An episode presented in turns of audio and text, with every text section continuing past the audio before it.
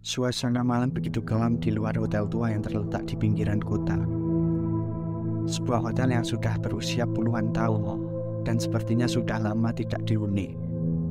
Namun, seorang wanita muda bernama Lina nekat memutuskan untuk menginap di sana karena ingin merasakan sensasi menginap di hotel tua yang angker. Saat masuk ke dalam kamar, Lina merasakan suasana yang berbeda ia merasa ada energi negatif yang memenuhi kamar tersebut. Namun, ia mengabaikannya dan langsung terlelap karena lelah.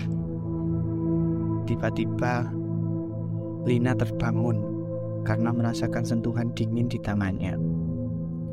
Ia melihat ke arah tangannya dan terkejut melihat tangan tua yang sudah keriput sedang memegang tangannya. Lina berteriak dan berusaha melepaskan tangannya. Namun, tangan itu tidak mau melepaskan genggamannya. Saat itu juga, Lina menyadari bahwa hotel tersebut memang memiliki sejarah kelam. Konon, hotel itu dulunya digunakan sebagai tempat penyiksaan dan pembunuhan oleh seorang psikopat yang telah meninggal bertahun-tahun yang lalu.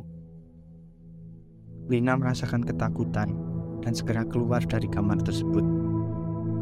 Namun, Lina tidak bisa meninggalkan hotel itu begitu saja karena pintu keluar sudah terkunci dari luar. Ia merasa tersebak dan mulai merasakan adanya kehadiran goib yang mengikuti setiap gerakannya. Lina berusaha mencari jalan keluar dan menemukan ruangan bawah tanah yang gelap dan mencekam. Saat Lina berada di sana, ia melihat sosok bayangan yang terlihat seperti psikopat yang dulu pernah tinggal di hotel itu.